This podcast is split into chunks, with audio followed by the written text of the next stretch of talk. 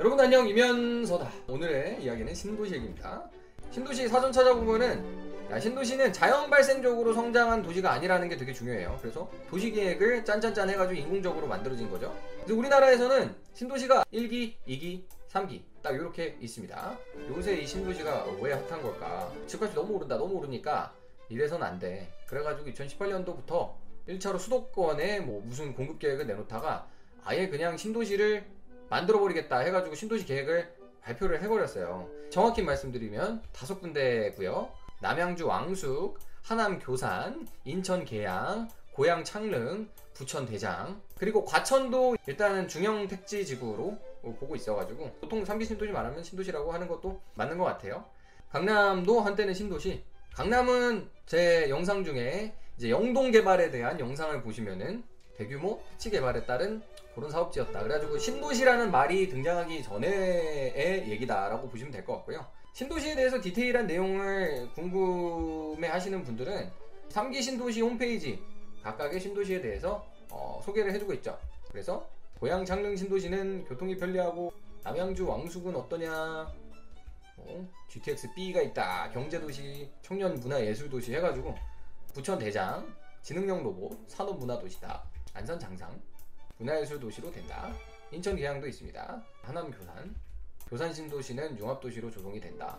이게 지금 우리 이번 정권 들어가지고 대규모로 택지 개발하는 수도권 내의 지역들입니다. 그래서 다섯 개의 예, 신도시 플러스 과천이랑 안산까지 보여드렸는데 자 그러면 3기 신도시 현황을 보면은 다섯 개 신도시의 경우에는 이 서울시랑 붙어 있는 거를 볼 수가 있습니다. 신도시라는 게 결국은 뭐야? 서울이라는 옛날 구도시에 대비해가지고 새로 생겼다는 소리지 않습니까?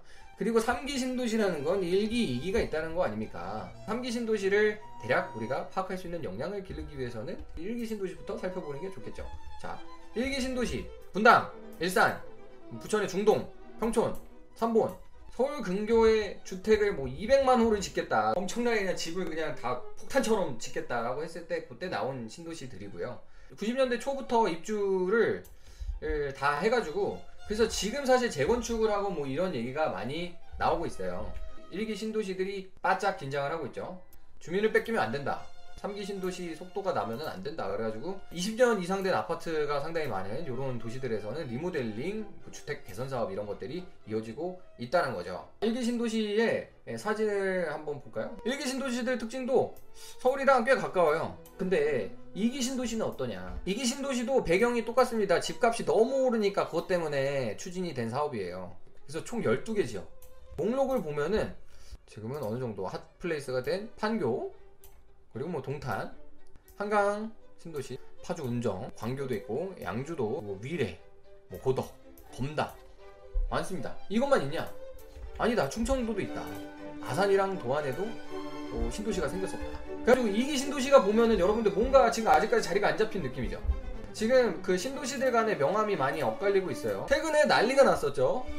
이기 신도시 패닉. 야 이게 말이 되냐? 야 2기 신도시보다 무슨 3기 신도시를 분양을 먼저 해. 사전 청약을 한다고 3기 신도시? 부동산 가격이 너무 많이 오르니까 일단 서울에 가까운 데다가 3기 신도시를 쫙 뿌려놓고 분양을 일단 빨리 해가지고 시장에 공급을 풀어야 되니까 그래야지 가격이 조정이 되니까. 서울에서 더 멀면 후분양이다. 3기 신도시는 선분양이다.